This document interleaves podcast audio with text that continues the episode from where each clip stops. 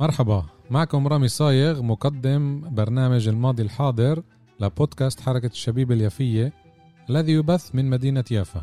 برنامج الماضي الحاضر سيشبك بين أحداث تاريخية وبين واقعنا الحالي الذي نعيشه بشكل خاص في البلاد وفي الوطن العربي بشكل عام. سأستضيف من خلال البرنامج شخصيات يافوية وفلسطينية للبحث في هذه الأحداث. مساء الخير حلقة جديدة الماضي الحاضر معكم رامي صايغ ببرنامجي اللي مستمر مع ضيوف من كافة الوطن. عندنا اليوم الجزء الثاني من الحلقة عن مدينة عكا مع الأستاذ يوسف السالم ناشط اجتماعي وسياسي. اليوم راح نسجل المقطع الثاني الجزء الثاني. أهلا وسهلا فيك أستاذ يوسف. أهلين رامي. إحنا بدينا بالجزء الأول أعطينا عدة مواضيع نبذة تاريخية الحياة الثقافية وكتير مواضيع أكيد رح يستمعوا لها المستمعين. بما إنه مدينة عكا مدينة عريقة فتستاهل أكثر من حلقة. اليوم رح نبدأ بموضوع الحركة الأدبية بمدينة عكا. إيش تقدر تقول للمستمعين عنها؟ طبعا في مدخل الحلقة اليوم هناك كثير من الأمور الحياتية التي عاشتها مدينة عكا قبل آه، النكبة عام قبل 48 وللحياة الاقتصادية والحياة طبعا هناك إسقاطات على الحياة أو الحركة الأدبية. فكانت آه، كانت للحركة الأدبية في عكا آه، عدد لا يستهان به من نشاط وكان هناك تذوق للشعر والأدب والقصة والنشر. ومن الأسماء المشهورة التي عاشت في عكا وبتعاطيها للأدب كان آه، كل من الشاعر ناصر عيسى الرامي وكان الذي كان أستاذا للغة العربية في المدرسة الثانوية. وكان الأستاذ أيضا عبد المطلب فضة وله أيضا اهتمامات شعرية. وكانت آه، الشاعرة آه، الأديبة أسماء الطوبة التي اشتهرت بنشرها آه، لقطع أدبية وأعمال أدبية. وكانت الكاتبة العكية المعروفة سميرة عزام لها نشاط بدأت في نشاطها قبل التشتت. وبرزت كتابات الأديب الفلسطيني بعد التشتت آه، الشهيد الأديب غسان كنفة وكانت النوادي والروابط آه، تتسابق والروابط تتسابق في إقامة الحفلات الأدبية والخطابية في مختلف المناسبات. ولا سيما خطاب آه، الزعيم التونسي الحبيب بورقيبة عندما نفي إلى مدينة عاش في مدينة عكا عدة أشهر بعد أن نفته الحكومة الفرنسية بسبب آه، نشاطه ضد الاستعمار الفرنسي في تونس.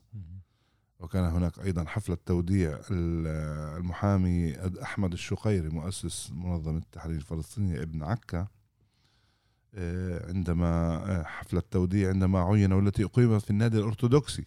آه، في عين آه، في مكتب المكتب العربي في لندن حيث ألقى آه، في تلك في ذلك الحفل التوديعي الشاعر ناصر عيسى الرامي قصيدة رائعة تؤكد على التلاحم الأخوة الإسلامية المسيحية في فلسطين. كان مطلعها قل الذي زرع الشقاق تعم تعمدا أتباع عيسى يحتفون بأحمد وهذه الحفلة أقيمت في كما آه، سبقت وقلت في النادي الأرثوذكسي في حكا في في عكا. طبعا كان في عكا أيضا هناك آه، مستشفيات آه، كان هناك مستشفى صغير لم يكن هناك يعني مستشفى كبير خاصة ارتباط عكا بمدينة حيفا منذ بداية وخاصة منذ بداية الانتداب البريطاني. وسوف أعقب على آه، الحياة التجارية والاقتصادية التي تربط مدينتي عكا وحيفا خاصة في الحقبة التي آه، بدأت بعد الانتداب البريطاني وتطور الاقتصاد بسبب الحملات العسكرية أو التحشيد العسكري البريطاني آه، ما بين الحرب العربية الحرب العالمية الأولى والثانية. الأحياء السكنية التي كانت في آه، عكا قبل النكبة وفي أيامنا اليوم. طبعا نبدأ في البلدة القديمة فإحنا دائما في البلدة القديمة بنقول إحنا طالعين من البلد. يعني يبدو أنه هذه آه، اللغة أو اللهجة جاءت بسبب أن عكا كانت في البداية بين أسوار. ومدينة عكا لم بدأت في التطور خارج الأسوار وخاصة بعد 1901 بداية وهذا آه، أعتقد أنه بداية بلورة الشخصية أو الهوية الفلسطينية. آه، إذ لم تسمح السلطات العثمانية نحن نتحدث عن المرحلة العثمانية في بناء بيوت في مجال المدافع المدافعة عن مدينة عكا في مجال واحد كيلومتر واحد عن مدينة عكا. أكثر من كيلومتر تستطيع بناء. أقل من كيلومتر واحد حول الأسوار لا تستطيع بناء. اليوم البناء الفلسطيني والتراث الفلسطيني والأحياء الفلسطينية التي بدأت في في بدأوا في بنائها منذ عام 1901 وكان مشرف وتخطيط لمدينة عكا الجديدة والتي تسمى بلهجة أهل عكا العمارات. مهندس ألماني لا أذكر اسمه اليوم. لكن تخطيط ألماني يعني إذا وجدت مدينة عكا الجديدة ترى أن شوارعها يعني آه، تشكل شبكة مربعة كدفتر الحساب. مش صدفة ألماني بس نعطي ملاحظة لأنه التقارب العثماني الألماني كان بفترة عبد الحميد الثاني وأنت بتحكي هاي الفترة. مية بالمية صحيح. أه أؤكد أن شوارع عكا تشبه يعني دفتر الحساب, الحساب مربعات. ويسهل للناس الوصول إلى آه، العناوين التي يبحثون عنها. فالأحياء السكنية كان في حق القديمة 23 حارة. منها حارة المبلطة والتي يمكث فيها بيت آه، والدي بيت العائلة. وأنا ترعرعت وكبرت في تلك الحارة. اليوم الحارة بين قوسين بسموها حارة آه، العبيد بلهجة أهل عكا نسبة إلى السمر. وأنا أرفض هذا لكن هكذا تعرف. أكيد. أرفض هذه هذا التوجه. بس اسمها القديم عشان كانت الحارة المبلطة آه وأنا أذكر أن بدأت البلاطة الأولى التي م. بلطت في هذه الحارة أمام بيت أهلي. يعني لا تزال حتى اليوم بلاطة كبيرة مميزة. وتأتي بعدها حارة الرمل حارة الدبسي حارة اليهود. الشيخ عبد الله حارة النمرود دراع الواوي الخرابي حارة المعالي المجادلي القلعه البصة الشيخ غانم. الشيخ غانم تقريبا آه، بجانب مطعم دنيانا اليوم والفنار. وكنيسة الفرنسيسكان. حارة الشراشحة الفخورة سبيل القديس وهي أيضا كمان سبيل القديس موجودة أيضا بجانب دير الفرنسيسكان. وساحة الكراكون الخمامير ساحة عبود ساحة اللمان شارع الجزار وشارع صلاح الدين. أريد أن أعقب هنا أن أذكر عندما كنت صغير طفل صغير أو ولد أن ساحة عبود كان بها عائلات مسيحية كثيرة. أما اليوم فقدنا تواجد هذه العائلات العريقة التي كانت تعيش في عكا. منها انتقلوا إلى الناصرة أو إلى حيفا في الذات وإلى الخارج. بعد. أي سنوات؟ يعني أنا أتحدث بعد سنوات السبعين. حتى ما بعد النكبة يعني كانت تواجد المسيحي في آه، ساحة عبود آه، تواجد ملحوظ فنفقده اليوم. يعني عدد المسيحيين الذين يعيشون في تلك الحارة أو ممكن كمان انتقلوا إلى آه، أحياء جديدة وخاصة عندما آه، قامت آه، كنيسة اللاتين والوقف اللاتيني في بناء بناية في شارع شارع يسمى اليوم موشيشاريت خارج الأسوار. خارج الأسوار شمال مدينة عكا. في بناء عمارتين للطائفة. فهناك تناقص في عدد العائلات المسيحية في عكا وحتى اليوم هذا الأمر شيء ملحوظ يعني نراه بشكل بشكل ملحوظ وللأسف يعني آه، نفقد آه، يعني شريحة من شرائح شعبنا التي آه، لها تاريخ عريق في هذه المدينة. طبعا نبدأ الآن في عكا الجديدة والتي سميت بلهجه أهل عكا العمارات خارج الأسوار. ف والتي شيدت في عهد الانتداب البريطاني في الذات عددها 12 حارة منها الشاطئ الغربي يعني نتحدث عن الحي بمحاذاة أو بجانب مركز الشرطة البريطاني الذي بني زمن البريطانيين. إلى الشمال منه حي عز الدين وفيه مقام ولي يدعى عز الدين. بعدين الطالع الأول والطالع الأول هو يعني شبه برج كان لرفع مستوى المياه التي تأتي من عين العسل من الكابري وتزود مدينة عكا عن طريق قناة القناطر التي تمر شمال مدينة عكا وتدخل إلى داخل الأسوار. في منها أنابيب سرية آه، لأنها دخلت المياه المدينة. آه، وكانت تريد أن يعني القنوات السرية دورها كان وظيفتها آه، توصيل المياه خاصة في فترة حصار مدينة عكا وخاصة تعرف نحن جميعا نعرف أن مدينة عكا مدينة حصينة آه، بالأسوار فكانت تصل المياه عبر أيضا قنوات سرية. ففي عدة في الطالع الأول والطالع الثاني والطالع الثالث والطالع العوجة أسكن بالقرب منه اليوم في بالقرب من قرية المنشية سابقا والتي تبعد عن مدينة عكا حوالي مركز مدينة عكا أو مدينة عكا القديمة آه، من 2 ونص كيلومتر ل 3 كيلومتر. بعدين شارع فبركة الكبريتة واللي هو حي الراشدي اللي اليوم يسمى شارع بن عامي. الشارع الرئيسي في عكا.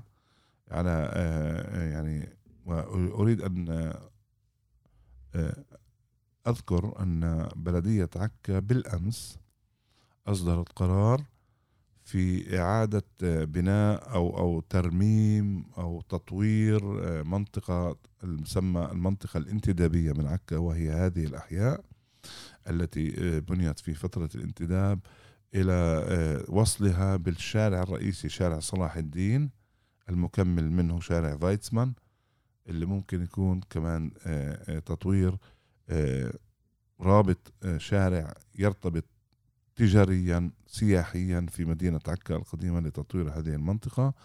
يعني هذا الحي الراشدي أنا أذكر عندما كنت صغيرا كان هناك عمارات فلسطينية عربية فلسطينية آه، هدم بعضها لإقامة مباني عالية. وبذلك تم آه، مش القضاء نهائيا إنما تم إزالة عدة بنايات كانت راسخة آه، لتمثل التراث والحضارة والثقافة الفلسطينية في بناياتها. وأريد أن أعول أن كان لعكا في يعني هناك مهندس أذكر اسمه من دار البستاني كان يسكن مدينة عكا لأن عكا كانت أهل عكا يعيشون حياة فيها ازدهار اقتصادي وخاصة في فترة الانتداب.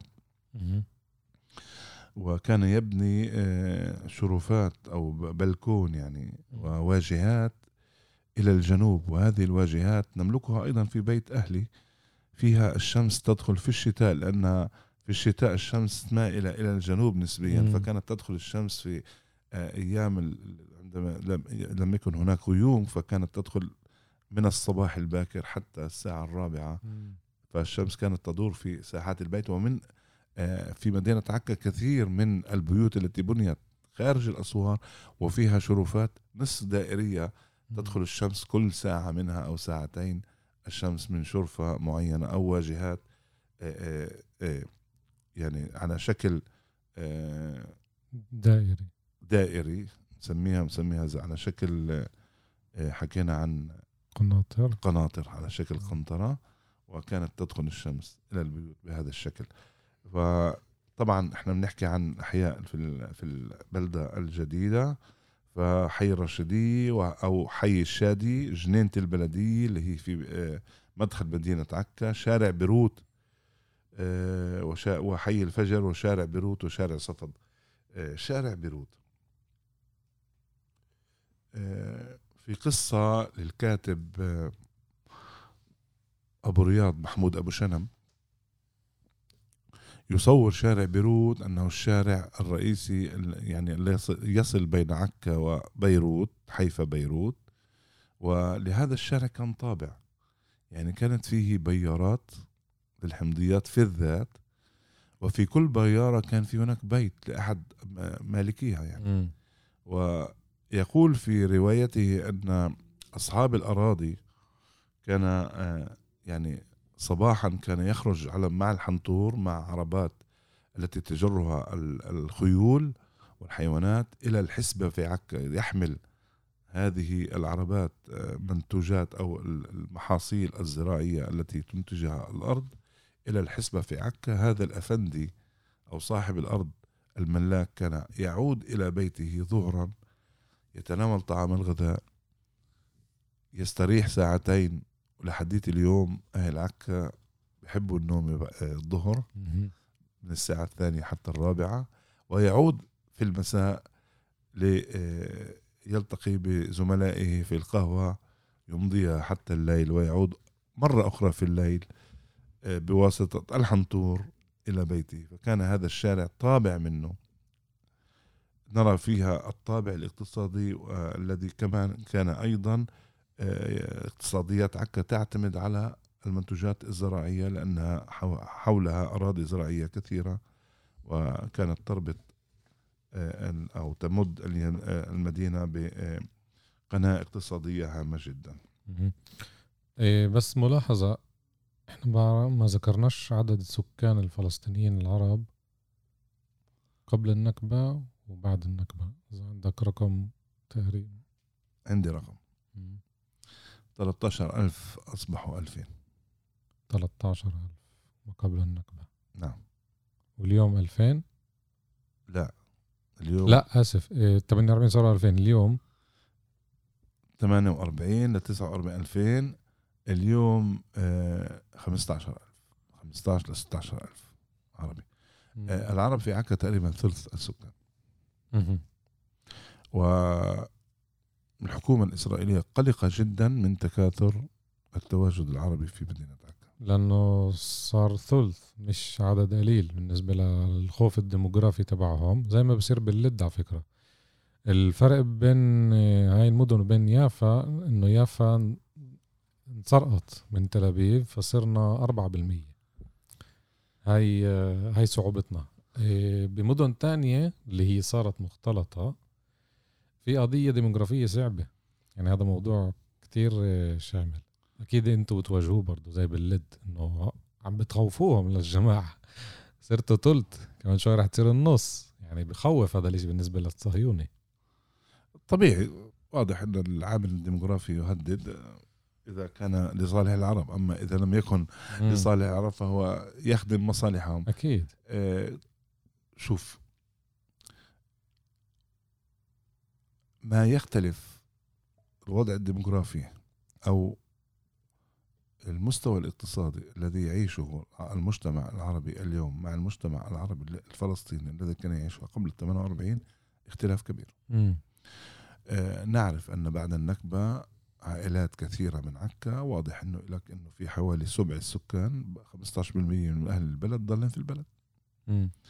وحسب أقوال والدي إن كثير منهم من من من من من نزح عن عن مدينة عكا آه، حسب أقواله أنهم يملكون الأموال.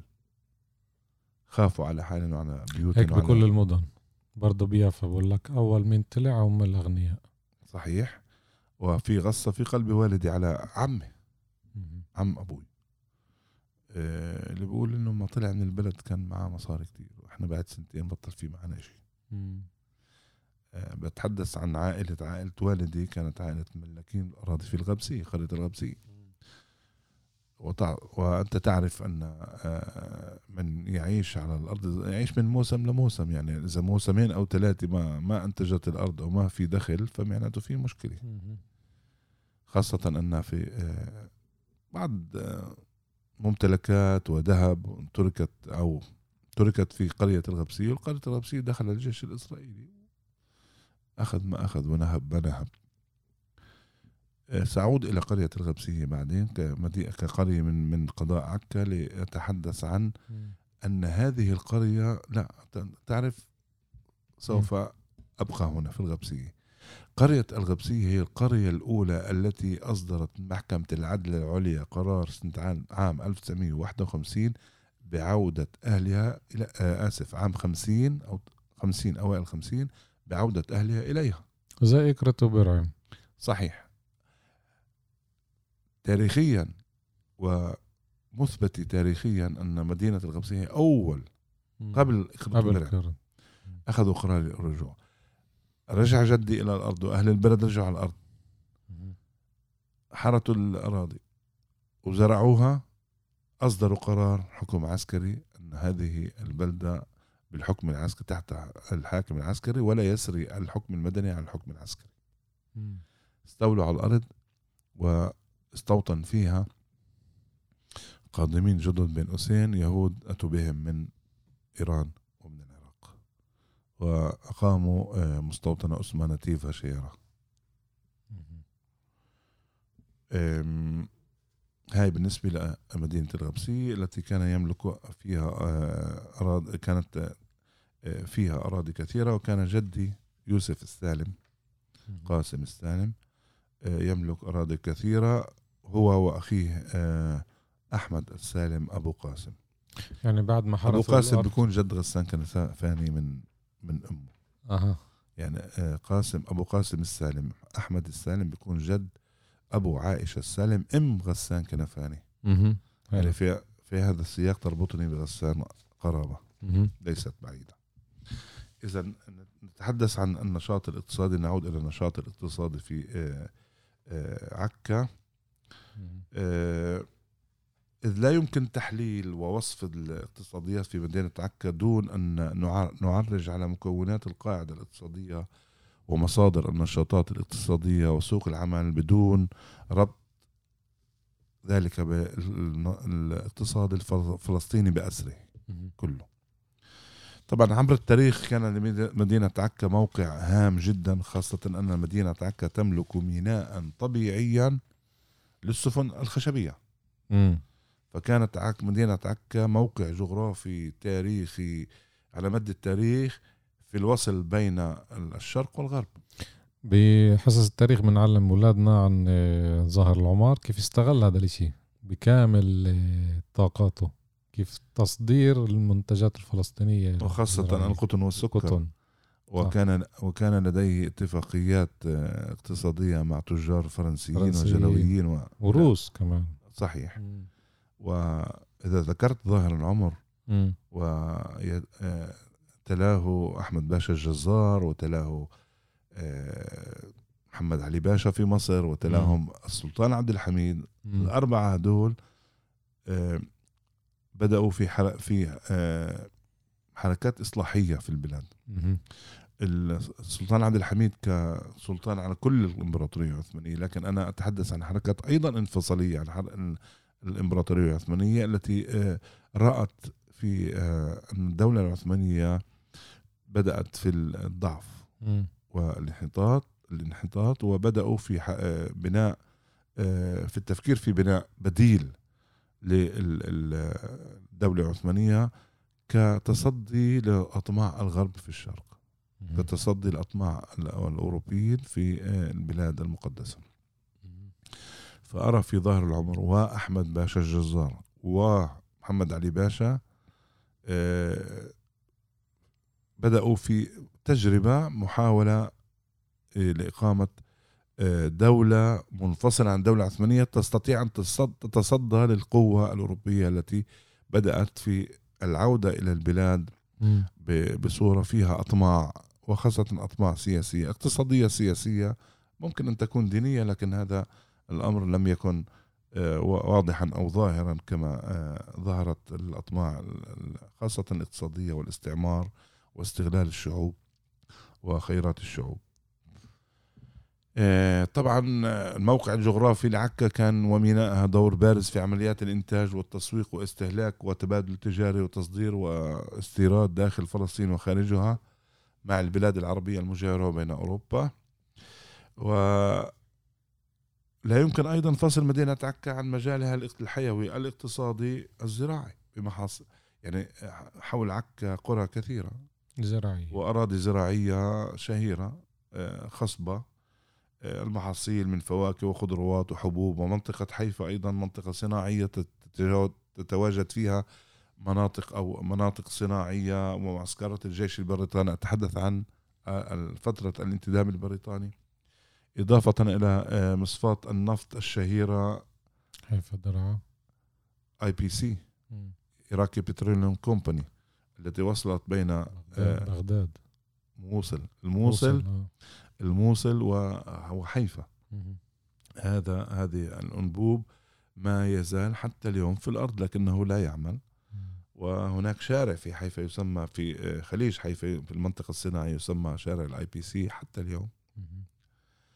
آه، والواقع أن التطور العمراني والاقتصادي والصناعي الذي حدث في حيفا وفي جوارها في العشرينات والثلاثينات الثلاثينات من القرن العشرين السابق آه، والذي آه، يعني أثر في بناء وأدى إلى بناء وتوسيع بناء حيفا ومصفات النفط الشهيرة وسكة تحديد الحجاز ومعسكرات الجيش البريطاني التي كانت تنتج احتياجات الجيش البريطاني آه، للمساهمة في دعم المجهود الحربي وخاصة في الحرب العالمية الثانية.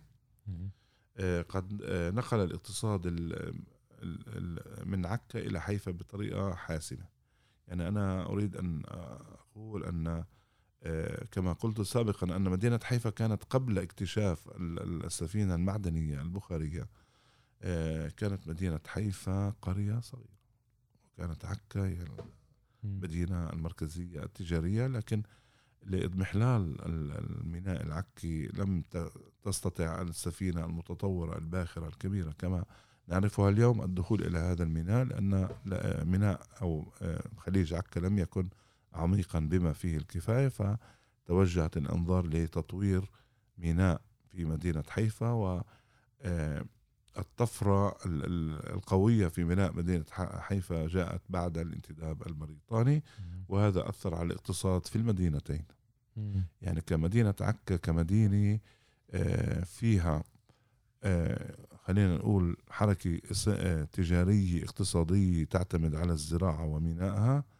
من ناحية تانية أتت الركيزة الثانية آه، أن منطقة حيفا القريبة من عكا بدأت تتطور صناعيا وفي المواصلات و آه، أدى هذا إلى انعدام البطالة في مدينة عكا وإلى رفع المستوى الاقتصادي للعائلات التي كانت تعيش عكا وكانت عكا وحيفا أيضا. مدينتين تستقطب يعني عائلات من شتى الدول العربية تعيش فيها لأن كان فيها إمكانيات عمل كبيرة. آه، طبعا إضافة إلى ذلك يعني أريد أن أركز أن علاقة عكا وقضائها اشتهر في زراعة الزيتون والحمضيات والخضروات والحبوب على بمختلف أنواعها وكانت العلاقة بمراكز الإنتاج بمراكز الاستهلاك. وكان السوق الجملي للسلع يسمى بالحسبي. عندكم بتقولوا حسبي كمان؟ هون لا. بمنطقة رام الله و الحسب يعني هي منطقة تجميع المحصول المحاصيل الزراعية وكانوا يوزعوها على أسواق الاستهلاك المحلي. آه، كانت الحسبة قائمة بين حديقة البلدية اليوم آه، مدرسة الضباط البحريين ومحطة القطار.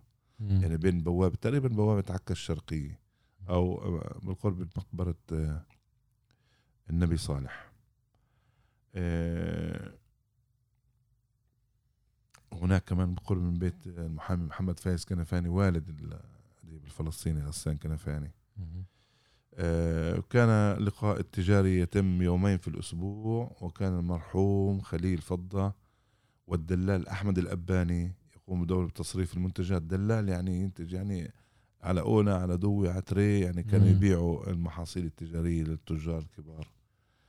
آه وكان عدد كبير من عائلات عكا آه، والقاطنين فيه يملكون حيازات يعني بين قوسين عزب عزب حيازات يعني عزب آه، زراعية في ضواحي المدينة وخاصة في شرقها وشمالها من بيارات ومزارع وخضار وأشجار زيتون ومنها عائلة السالم في الغبسية وآل العكي في حي في عمقة ولكوكات وآل عفيفي في النهر والسعدي في الزيب وآل اليشرطي في الكابري وآل النجمي في شمال مدينة عكا. وآل فطيرجي في السمرية وآل الكردي في نفس المنطقة. هي من ناحية أما من ناحية المواصلات والسياحة ولا تريد أن نقفز؟ بموضوع الاقتصاد آه، في أكيد طبعا آه، بزمن الانتداب. نعم. الحكم البريطاني آه، افتتحوا فروع مصارف زي بكل المدن الفلسطينية. صحيح. أكيد كان متواجد بعكا برضو المصارف الأجنبية تعال نقول.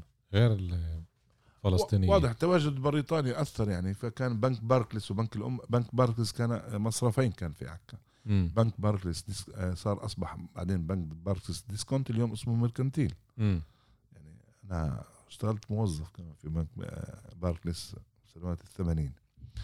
بنك باركليس كان وبنك الأمة العربي الذي أسسه أحمد باشا حلمي. أحمد حلمي باشا رئيس عموم فلسطين لاحقا. وكان الجنيه الفلسطيني يصرف في أسواق بيروت ودمشق والقاهرة آه، وعمان بأسعار السوق الذي يقرره طبعا مبدأ العرض والطلب. وكانت مهنة الصرافة في عكا تقتصر على بيع وشراء المسكوكات والعملات الذهبية مثل الليرة الإنجليزية والعثمانية والفرنسية. يعني عم نحكي عن العملات والنمساوية. ومهنة الصرافة كانوا يمارسوا أصحاب مجالات صناعية. آه، مجالات في الصياغة أيضا. أشهرهم الحاج محمود الغندور أبو رامز. ويصادف اليوم موت ابنه الثاني فاروق الغندور في آه، في الشتات في مدينة بيروت. يعني أتمنى يعني له الرحمة و آه، أن ربنا يسكنه فسيح جنانه. والحاج محمود الغندور والد أبو رامز مارس قسطا كبيرا في الزمن في عملية الصياغة وتخصص في نهاية الأمر في في الأعمال الأخرى غير الصياغة خاصة أولاده اللي بدأوا في آه، مهن أخرى غير آه، الصياغة. كان كان في غرفة تجارية برضه زي بالمدن الثانية يعني كان في بيافا سمعنا إنه في غرفة تجارية. اليوم بنقولها البورصة. نعم. لا لم يكن في حكى غرفة تجارية. لا. بس إنه مصارف أكيد كان في. آه مصارف كان في.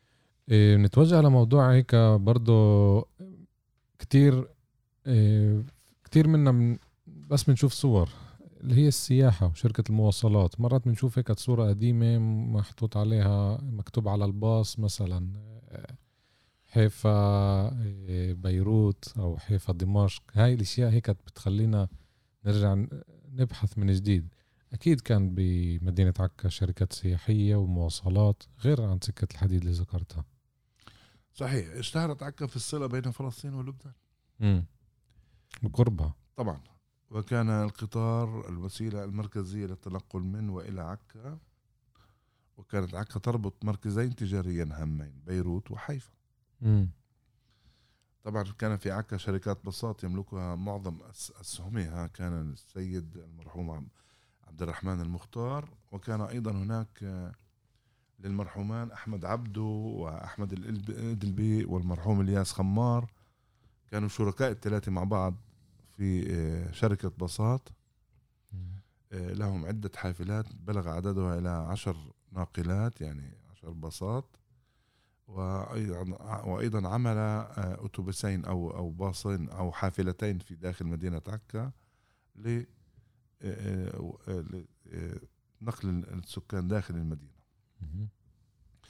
طبعا الحركة السياحية كانت بحاجة عكا مدينة سياحية. طبعا في تل في ذلك الحين لم أرى في الشهادات أو في شهادات والدي الذي والكبار من السن والمصادر على فكرة أنا اعتمدت على مصادر أيضا خاصة كتاب عكا آه، تاريخ وذكريات. للكاتبين سمعان البوري وأحمد شبل. دكتور أحمد شبل كتبوا كتاب حاولوا آه، فيه وصف الحياة في مدينة عكا بجميع وأعتمدت على هذا الكتاب وغيره من مصادر. مثل بيان آه، كتاب بيان نويض الحوت التي يتحدث عن قيادات والمؤسسات السياسية في فلسطين شهادات من المهندس حمزة المغربي مهندس شهير في شركات شيراتون يعيش اليوم في بيروت ودائرة الثقافة في منظمة التحرير ومصطفى مراد الدباغ بلادنا فلسطين والموسوعة الفلسطينية وشهادات من آه، والدي وكبار السن الذين واكبت وسمعت منهم وتجربتي الخاصة آه، فلمدينة عكا من ناحية آه، سياحية يعني أنا تحولت في الحديث عندما ذكرت أن الوعي للسياحة في مدينة عكا لم يكن لم يكن وعي للسياحة التاريخية كما هو اليوم م. لكن في عكا كان في أربع فنادق. كان في عكا فندق آه، عكا يسمى آه، يسمى فندق عكا ويقع قرب آه، أو في ساحة اللومان وساحة اللومان هي الساحة المركزية اللي فيها مطاعم الحمص. في البلد القديمة. الفلافل والحمص كل كل كل الناس بتعرف هذا المركز. أذكر إن هذه الساحة كانت أيضا محطة للبساط نقلت بعدها خارج المدينة. وأيضا كان في هناك فندق عكا الحديث ويقع أول السوق الشعبي. آه، وأيضا هو موجود بالقرب من ساحة اللومان وممكن أن نراه عندما نرى أن في هناك آه، يعني داخل المدينة آه، مباني نسبيا جديدة بالنسبة للبناء. فنرى أن هذا البناء وخاصة فوق في فلافل شهير اسمه فلافل عرفي فهذا الفندق كان فوقه بالضبط على اليمين شوي إذا دخلنا على السوق. قبل دكاكين أو المسامك دكاكين السمك. الفندق الثالث كان فندق الكيال يقع بالقرب من قهوة الدلالين. برضو بنفس المنطقة بس قريب من السوق العتم. قهوة الدلالين أو تعرف اليوم قهوة النجمي. سموها اليوم قهوة النجمي. وفي كمان فندق عوض كان فندق من الدرجة المتوسطة. طبعا آه الحركة السياحية ترتبط بالفنادق وأيضا المطاعم. عكا مشهورة بالمطاعم الشعبية وخاصة الفول والحمص. يعني بحب أقول لك شغلة في كان عندي ضيف اللي هو بكون ابن عم غسان كنفاني. آه الأخ سهيل كنفاني. أكلنا عند طوني حمص. قال لي الحمص اللي بعكا أطيب بكتير من حمص الشام. ما تتأملوا إنه يكون حمص الشام أطيب من حمص حمص عكا كتير طيب. حلو حمص الفول. شهادة حلوة. آه وإن شاء الله كمان بيافا يكون نفس الشيء آه. يافا أكيد. بلش التحدي. طبعا وكان في مطاعم مشاوي وأشهر مطاعم منها كانت مطعم عوض المجاور لفندق عوض. بالواقع آخر السوق الشعبي ساحة الجريني اللي هي محاذية لميناء عكا. من ناحية مستوى الحياة في مدينة عكا والمعيشة. لحظة بس أوقف على نقطة الفنادق يعني هدول سابقا فيش اليوم فندق فلسطيني آه، كمبنى كمل كفندق كله لا تحول كمل كفندق لا لكن أسست أو بنيت أو في هناك حركة جيدة جدا من بعض الشباب اللي عم بيعملوا فنادق بوتيك أو بيوت قديمة عم بيحولوها إلى فنادق المطلوب اليوم من السواح الأجانب اللي تبعت اير بي ان بي اير بي ان بي بس ذكرنا هذيك الحلقة إنه في شخص من معليا اللي نعم. صاحب فندق. صحيح. مم. في صاحب فندق اسمه اكوتيل وأخذ مبنى المدرسة الثانوية القديمة قبل 48 والتي تحولت إلى محكمة محكمة الصلح في عكا ومنها إلى فندق آه، أوتيل فندق آه، قديم جديد مجدد بمستوى رائع جدا. ومش مش رخيص الأوتيل.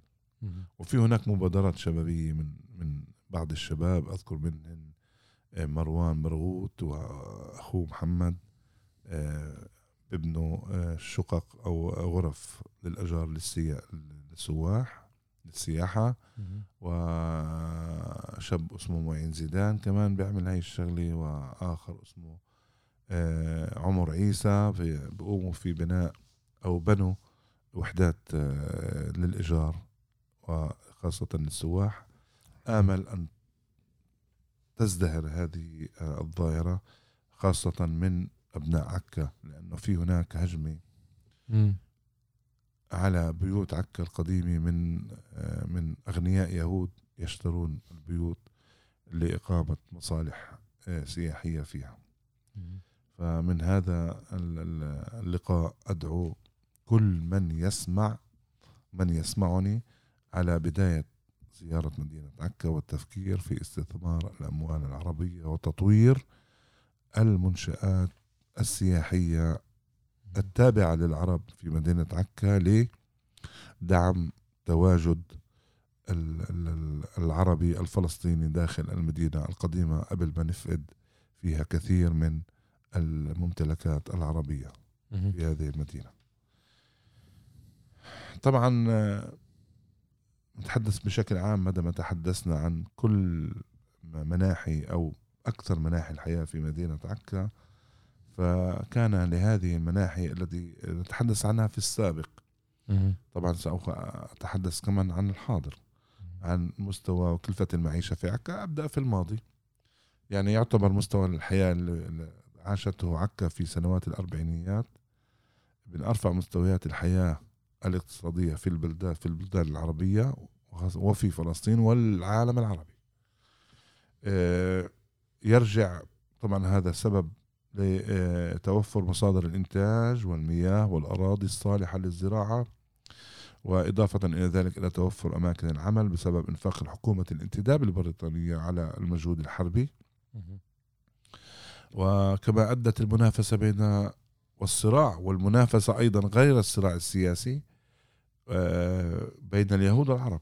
الصراع الاقتصادي المنافسة الاقتصادية في مجالات اقتصادية لرفع مستوى العمالة والإنتاج وساعد في هذا في ذلك على تطور البنية التحت التحتية من طرق وجسور وسكك حديد آه، وفي آه، والذي طبعا هذا المستوى من الحياة اجتذب مستوى كان مستوى رفيع. كثير من عائلات اللبنانية التي نزحت إلى عكا وحيفا والقدس مثل عائلة مجدلاني ومسلم والحوت والشامي وبعاصيري وأبو فيصل ومنيمنة وأبو فاضل ونصار وآل البستاني. وكانت نسبة الرواتب في مدينة عكا مرتفعة جدا. يعني أنا بذكر في كان لي معلم الأستاذ محمود موسى. الله يرحمه أبو زهير أصله من نابلس. وكان معلم ومدرس وكان نائب لمدير المدرسة وكان يعني يليق به أن يكون مديرا. لكن مواقفه الوطنية أبعدت عن عن عن أن يتلقى آه، هذه الوظيفة. نعود إلى نسبة الرواتب في عكا. كانت مرتفعة نسبيا قياسا بالرواتب المدفوعة في لبنان وسوريا ومصر والأردن. الأمر الذي أدى إلى اجتذاب كثير من العائلات آه، العربية وأعداد من المثقفين وأصحاب المهن. من لبنان أشهرهم المهندس والمقاول اللبناني إمين البستاني والذي آه، شيد عدد كبير من البيوت في عكا آه، الجديدة خارج الأسوار وأصبح لاحقا هذا الشخص إمين البستاني نائبا في البرلمان اللبناني. حلو. أما آه، المستوى الاقتصادي في عكا اليوم تداعيات النكبة والهجرة من المدينة. وتحولات اقتصادية. طبعا أولا بقي في عكا 15% من سكانها الأصليين. من يسكن عكا اليوم أكثرهم مهجرين داخل الوطن من حيفا والقرى المجاورة. كثير من عائلات الحيفاوية اللي تم نقلهم بواسطة الزحافات يعني الزحافات هي سفن أو أو خلينا نقول الزحافات كانت سفن تجر سفن أخرى. داخل ميناء حيفا وكانت الجيش البريطاني والجيش الصهيوني الإسرائيلي آه، دفعوا في الناس نحو الميناء بطرد من مدينة عكا آه، قصة عائد إلى حيفا. بوصف غسان كنفاني ما حصل من تدافع من دفع سكان مدينة حيفا خلال احتلال اليهود إلى اتجاه الميناء لكي يصعدوا يعني يصعدوا إلى السفن البحرية في طريقهم إلى الهجرة أو تهجيرهم إلى لبنان. يعني اللي بيقول لي إنه آه، الناس آه، هربت بقول له لا الناس هربوها. أكيد. على يعني هي أكبر أكبر إثبات أن إسرائيل أو الحكومة أو القوات الإسرائيلية الصهيونية زمن الانتداب قامت بطرد السكان العرب بشتى الوسائل بحيث كانت الوسيلة دفع الناس إلى الميناء وإصعادهم إلى السفن. فجزء كبير من آه، سكان مدينة حيفا انتقلوا إلى عكا. طبعا من هجر أو من أتى إلى مدينة عكا من كل من أي بلد كان آه، فقد بيته فقد مكان عمله وأيضا جاء أتى أيضا بمشكله اقتصادية واجتماعية. وتحولت عكا إلى مدينة تعاني من مجتمع ضعيف اقتصاديا اجتماعيا تداعياتها اليوم على المدينة لا تزال. نرى آثارها في الحياة الاجتماعية وخاصة في حرب العصابات والجرائم التي تقوم فيها طبعا. والحكومة ترى في ذلك يعني ترى في حل هذه المشكلة بالعقاب فقط. لا تتحمل مسؤولية سياسات انتهجت من 73 سنة لليوم ضد مجتمع كان بحاجة إلى تطوير وتقول أن هذه الدولة في وثيقتها نحن يمد يد السلام إلى السكان المحليين لتطوير البلاد على أساس المساواة. التامة أين المساواة؟ وأين آه، آه، نمد يد العون والمساعدة والتعاون والمشاركة وال والتعايش وإلى آخره كحبر على ورق. وطبعا شعارات تسويقية للدولة ما قبل بت عام 48 آه، لكي تؤيدها الدول الأجنبية. طبعا اليوم الوضع في عكا اقتصاديا بدأ شوي يعني بت بال, بال بالتطور نوعا ما وخاصة تطور المدينة القديمة سياحيا. عرفت وقلت قبل في خلال اللقاء أن البلدية آه، آه، قررت تطوير أيضا الحي الانتدابي يعني الحي اللي بني زمن الانتداب ووصله بالشارع صلاح الدين اللي هو الشارع الرئيسي الشريان الاقتصادي الرئيسي لمدينة عكا وربطه بالشارع ممكن. لكن السؤال كم سيفيد ذلك المواطن العربي؟ ونريد أن أدرس السياسات ونهج البلدية ووزارة السياحة ووزارة المالية وغيرها من وزارات. بإعطاء العرب نفس الفرص. ومن هنا هذا اللقاء أدعو أيضا كل من يهتم الأمر إلى التفكير في استثمار أموال داخل هذا المشروع حتى نستطيع تثبيت التواجد العربي كما يجب. يعني واضح الأمر عندما يكون اليهودي هو مستوى اقتصادي أعلى من العربي سوف يخسر العربي كثير من المناقصات أكيد. والمنافسات. لأن اليوم المجال الاقتصادي والمنافسة الاقتصادية كمان تفرض نفسها على واقع معين م. ممكن يكون كمان واقع له تأثير على الواقع السياسي م. والحضاري وهوية مدينة عكا كمدينة عربية م. الفرق الوحيد بين عكا ومثلا مدينة يافا القديمة إنه بيافا القديمة فيش تواجد عربي فلسطيني فهذا فرق كبير نقول بين المدينتين. يافا إحنا فاقدينها. يعني فيش عنا سيطرة على البلد القديمة وانتوا لسه عندكم أمل إنه تحافظوا على البقاء الفلسطيني العربي. شوف رامي في المرة السابقة قمت يعني عندما أتيت لتسجيل اللقاء الأول قمت أنا وعائلتي بجولة داخل المدينة القديمة. كانت الصدمة لي صدمة كبيرة. أكيد. أنني لم أجد بيتا عربيا واحدا في البلدة القديمة. اسمح لي بس أشرب بيوت على فكرة للمستمعين موجودة بس الحكم البريطاني دمر ثلثين المدينة القديمة زمن الثورة الفلسطينية. عشان هيك اللي بيجي من برا يافا وبيشوف البلد القديمة بشوف مساحات مفتوحة لما بعمل جولات بقول لهم هذا فراغ اصطناعي. هذا المصطلح اللي بقوله دائما لأنه مش هاي مدينة يافا القديمة. فاكيد أنت شفت هذا الشيء شفت شفت ما تبقى من مدينة يافا القديمه لم أرى عائلة عربية واحدة. وهذا أمن. ويعني من حزن شديد على وضع مدينة يافا واضح. لكن مقارنة بمدينة عكا يعني إحنا عندنا الوضع شوي أرحم. يبدو إنه اليهود لم يستوعبوا إنه في عام يعني إنه كانوا بيقدروا يحتلوا الجليل تعرف إنه عكا لم مم. تكن في التقسيم صحيح يعني كانت في التقسيم كذا تابعة للدولة. العربية وخاصة النهر النعمل شمال مم.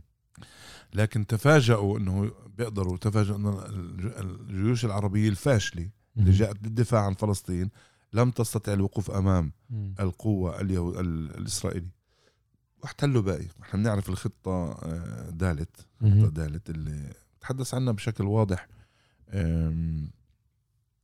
في كتاب نكبة وبقاء دكتور عادل مناع.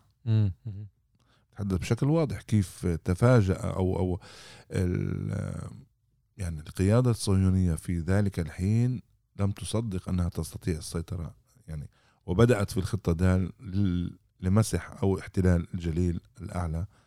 آه، بعد أن رأوا أن القوات أو قوة القوة ال- جيش الإنقاذ العربي لم يستطيع الوقوف أمام القوة اليهودية لأنه لم يكن منظم. في حديث لي مع مع عدة ناس اللي تحدثوا إنه كثير من جيش الإنقاذ آه، أرسلوا بهم إلى هنا بدون آه، تخطيط. بدون تخطيط بدون تمويل بدون مؤن بدون أكل. وكثير منهم كانوا يتركوا الجيش ويروحوا يلموا زيتون. ويحوشوا خيار آه. عشان يطلعوا معاش يأكلوا منه خبز وكثير منهم كانوا كمان مش مؤطرين وكانوا زعران. أكيد. وبعدين ما هجموش على الأراضي اللي تابعه للدوله الإسرائيلية حسب قرار التقسيم. هذا كله عار- معروف يعني. واضح. عشان هيك ما دخلوش مثلا على يافا لأنه بين يافا وبين القدس في إسرائيل بين هلالين يعني.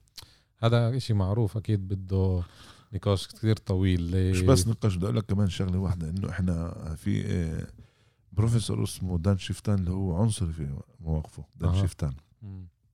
قال لنا في محاضرة لو عرفوا العرب إنه منطقة الضعيفة كانت منطقة ما بين الجليل لو فاتوا من القدس ليافا.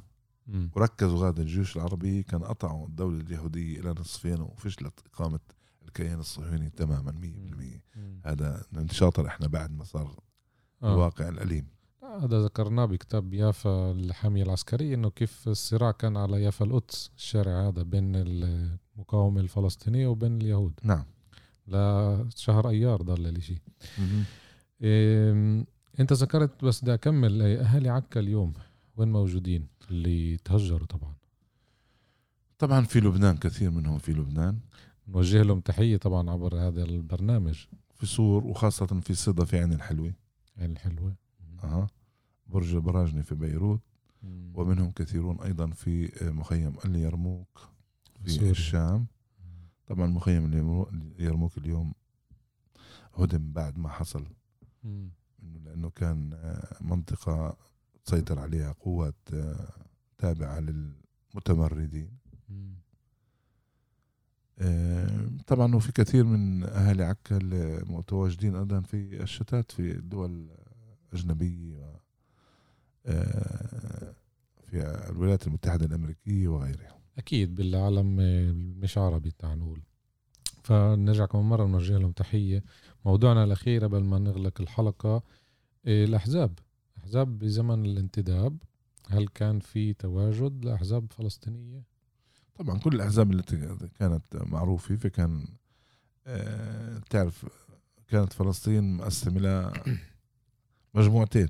آه جماعة حج أمين وجماعة ونشاشيبي. فكان كمان منها كان فيها لم بس لم يكن الصراع واضح في مدينة عكا بشكل كبير لما أعرف أن كان هناك بعض الشخصيات التي كانت آه، وكان لمجموعة الشيخ آه، الحج أمين الحسيني التواجد الأكبر في مدينة عكا مم. خاصة آه، المرحوم موسى النجمي موسى سليم النجمي خالي. كان من جماعة وكان له تأثير كبير على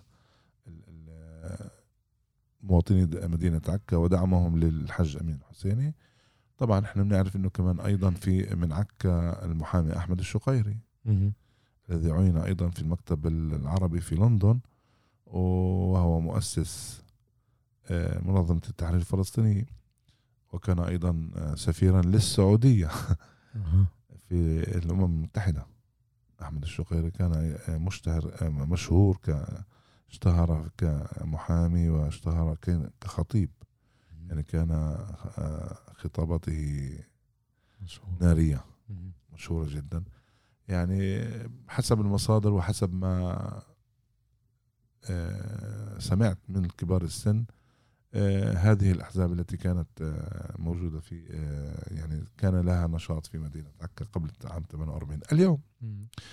اليوم في مدينة عكا يعني طبعا الأحزاب الموجودة في مدينة عكا ك- كالأحزاب اللي تمثل المجتمع العربي في في البلاد.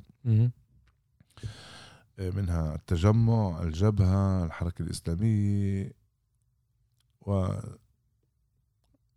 الطيبي مم. عربية للتغيير تغيير مم. مم. أكيد هاي الأحزاب الموجودة اليوم وطبعا هذا موضوع تاني مش رح نتطرق له الصراع السياسي بين الأحزاب الفلسطينية العربية. إيه، أستاذ يوسف قبل ما نختم إيه، بتحب توجه إيه، رسالة من خلال هذا المنبر؟ رسالتي أولا إلى مجتمعنا العربي اليوم أول شيء آه، الاهتمام بتربية الأبناء. نحن نعيش اليوم مرحلة أسميها اليوم جيل اليوم أيتام لآباء أحياء. حتى نستطيع أن نخرج من الضائقة الاقتصادية والأزمات الاجتماعية والجريمة التي استشرت في المجتمع العربي على كل أب الاهتمام كما يهتم في أن, أن, أن في الأمور الم- المادية وفي العمل الأب والأم مع بعض الاهتمام بتربية الأبناء أكيد. والجلوس معهم. حتى نستطيع أن نبدأ بالتفكير في تغيير الواقع الاقتصادي الاجتماعي. بواسطة تعليم أبناء بطريقة صحيحة وتربيتهم بطريقة صحيحة على قيم اجتماعية نستطيع من خلالها إيجاد قاعدة اجتماعية شعبية لشعب يقاوم سياسات مرسومة على أعلى المستويات. هذا المجتمع داخل البلاد. الدعوة الأخرى إيه للشباب. يعني أول إشي الر- التفكير في أحسن ال- ال- المهن التي يستطيعون الوصول إليها من خلال التعليم. الربط بين العلم والعمل. هذا سلاحنا الوحيد. صحيح. حتى نستطيع أن ننهض بهذا الشعب. الدعوة الثاني لكل أهالي مدينة عكا وكل الفلسطينيين الموجودين في الشتات في دعم ما تبقى من وجود فلسطيني داخل فلسطين بشتى الوسائل. صحيح. حتى نستطيع مواجهة سياسات كبيرة تقع علينا. مم. يعني دعمهم خاصة في مجال مجال التعليم والحركة الثقافية ممكن أن تساعدنا كثيرا في الوقوف أمام مخططات ودعم ال- التواجد ال- ال- مش بس ال- الاجتماعي إنما التواجد من خلال دعم مصالح تدع تجذر وجود ال- المجتمع الفلسطيني وخاصة الحفاظ على آه، الأماكن ال- ال- الأثرية التاريخية من بيوت وغيرها في المدن المختلطة. طبعا وفي النهاية آه، دعوة لكل العرب بدأ بالتفكير في الاستثمار في المجتمع الفلسطيني الداخل الداخل مش بس الفلسطيني المهجرين. لأن وجودنا في هذا الوطن هو حق يعني آه، لا يستطيع الجدال عليه باثنين. ووجودنا لا يمكن إلا يعني أن يكون من خلال آه، تطور اقتصادي اجتماعي. وسياسي أيضا في ترسيخ وجودنا فدعمنا بشكل كبير يستطيع أن يرسخ ويطور ومما يؤدي إلى التأثير أيضا على آه، وضعنا الاقتصادي الاجتماعي والسياسي آه، أمام آه، ال- الحركة الصهيونية وأمام دولة آه، لا تكترث و آه، يعني تحاول آه، استغلال أوضاع معينة من أجل السيطرة ومن أجل آه، محو التواجد الفلسطيني داخل بلادنا أكيد. أنا بضم صوتي لصوتك وهذا الإشي لازم يوصل لجميع المستمعين بالعالم العربي وبالعالم. أستاذ يوسف السالم ناشط اجتماعي وسياسي من عكا شكرا كتير على لقائك اليوم وبالحلقة السابقة طبعا جيتنا من مدينة عكا الأبية بنحب نشدد على المستمعين تقدروا تتابعونا عبر التطبيقات Spotify Podbean Google Apple وعندنا كمان صفحتين صفحة حركة الشبيب اليافية بالفيسبوك وكمان صفحة بودكاست حركة الشبيب اليافية. تابعونا دايما بحلقاتنا وشكرا لاستماعكم. الله معكم.